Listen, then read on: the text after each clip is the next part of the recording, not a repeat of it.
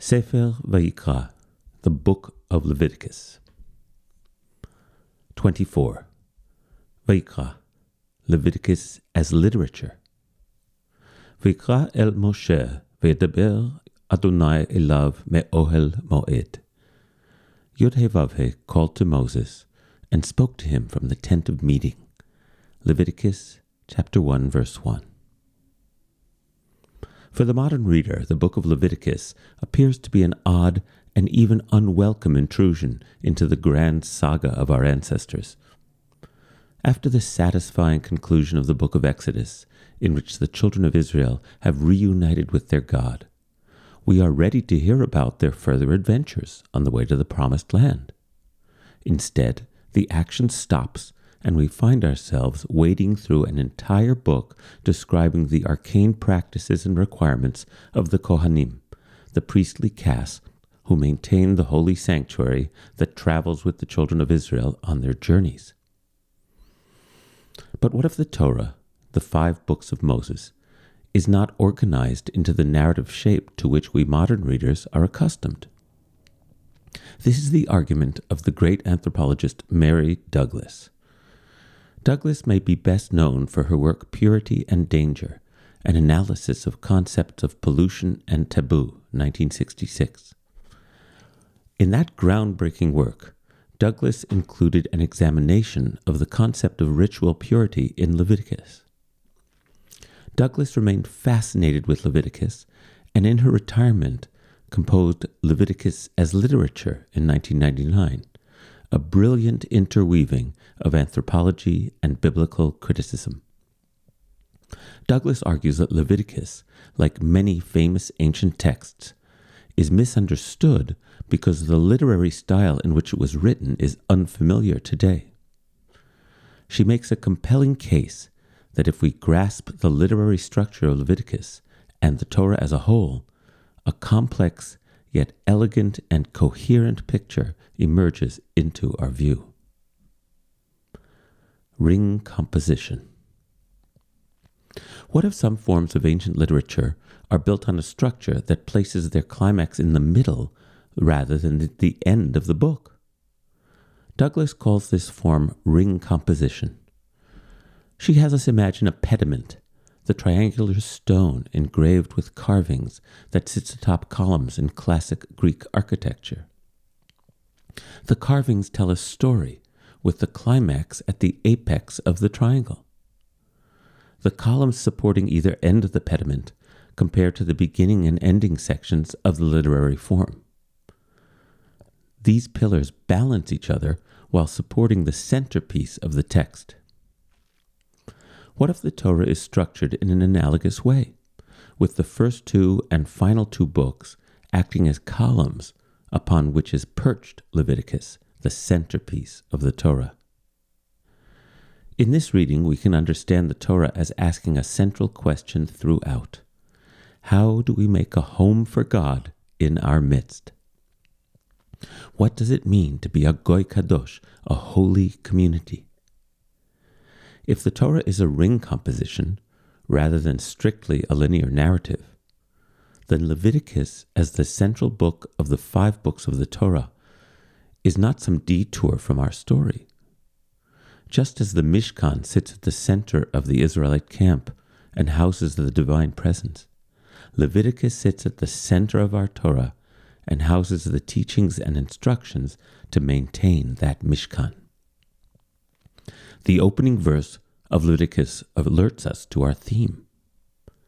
Yud He Vav He called to Moses and spoke to him from the tent of meeting. The children of Israel must maintain this tent of meeting so that God can dwell among them, and Leviticus will instruct them how. Analogical thinking. But this awareness does not make the ensuing instructions any less opaque to a modern reader. For what follows are chapters upon chapters of instructions regarding animal sacrifices and ritual purity that don't seem to follow a logical pattern. What kind of instruction manual is this? To the modern reader, the purpose of these practices, not to mention the specificity of detail with which they are described, is mystifying. Mary Douglas insists that our handicap is that we moderns are trained to think logically, but not analogically, linearly rather than associatively. Modern thought is based on rational and logical reasoning. This emphasis has allowed us to realize mind boggling technological advances in our era with no end in sight. We are accustomed to an instruction manual that will tell us how to assemble a piece of furniture or write code for a computer. The problem is that Leviticus is an instruction manual for experiencing the presence of God in our midst. And that project will not yield to our logical inquiry alone. That project demands a different kind of thinking, one that perceives the connectivity and interrelation of everything. We might call this the poetic mind, or perhaps the right brain, or, as Douglas expresses it, analogical thinking. In such thinking, every aspect of reality can be seen as an analogy for every other aspect. The human body is a microcosm of human society, which is a microcosm of the natural world, which is a microcosm of the movement of the stars and planets ad infinitum. In analogical thinking, God is not a separate, distant, and distinct overlord of creation. Rather, God is present in every relationship within the creation, from the subatomic to the celestial, and every combination in between. To make a home for God in our midst, we must recognize that everything is connected. Douglas argues that ancient Israelite society saw all of creation as a map of analogies. For example, the peak of Mount Sinai, representing the place where heaven and earth touch, is where God's presence descended and hovered, and the place from which God speaks. The Torah describes that the ordinary Israelites were not permitted to ascend any part of the mountain, so they gathered around its base. The elders were permitted to ascend part way and behold the divine presence from that height. Only Moses could ascend all the way to the summit, there to disappear into the dusky cloud that rested there, commune with God, and receive the Torah. By analogy, the Israelite camp is carefully arranged with a similar hierarchy, recreating in human communal structure the topography of holiness found at Sinai. The tribes of Israel camp in a circle around the outside of the sacred enclosure that sits at the center of the camp. They are not permitted to enter it. The Levite tribe now become the institutionalized equivalent of the elders. They are permitted into the outer enclosure of the sacred precinct and tasked with its upkeep. The inner sanctum, known as the Holy of Holies, represents the peak of the mountain. It is shrouded by the smoke of incense, just as the mountaintop was shrouded by the cloud of God's presence. Within the Holy of Holies, in a special ark, rest the engraved tablets of the law that Moses brought down from the mountaintop. Aaron, the high priest, now fulfills Moses' role and is the only one permitted to enter the Holy of Holies. Aaron wears vestments that make him the symbolic representative of the entire people, carrying their names inscribed on his shoulders and over his heart, bringing the entire people near to God.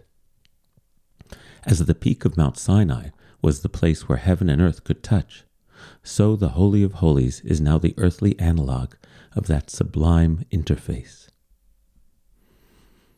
Another example.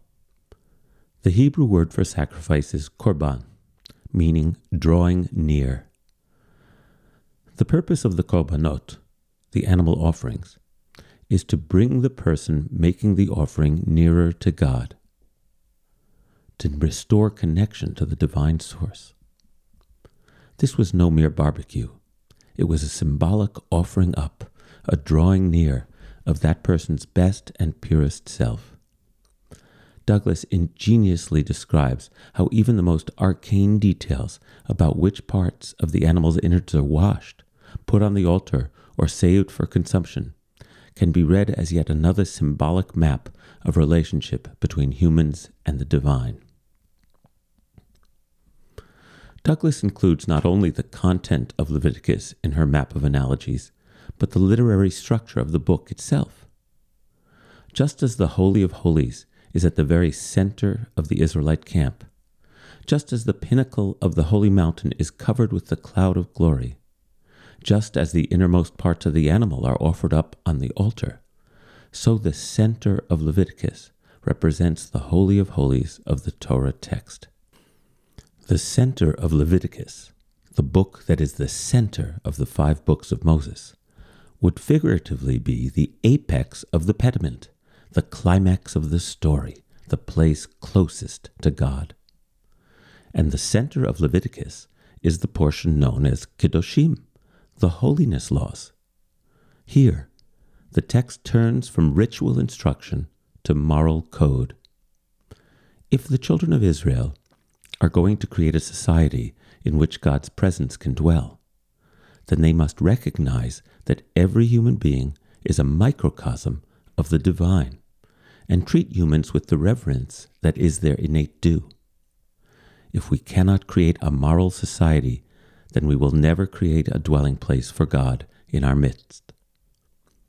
So, at the very peak, or shall we say the very heart of the Torah, comes this instruction Ve'ahavta l're'echa kamocha. Love your neighbor as yourself. Leviticus chapter 19, verse 18. As Rabbi Akiva taught, this is the klal gadol b'Torah, the central principle of the Torah. It's holy of holies.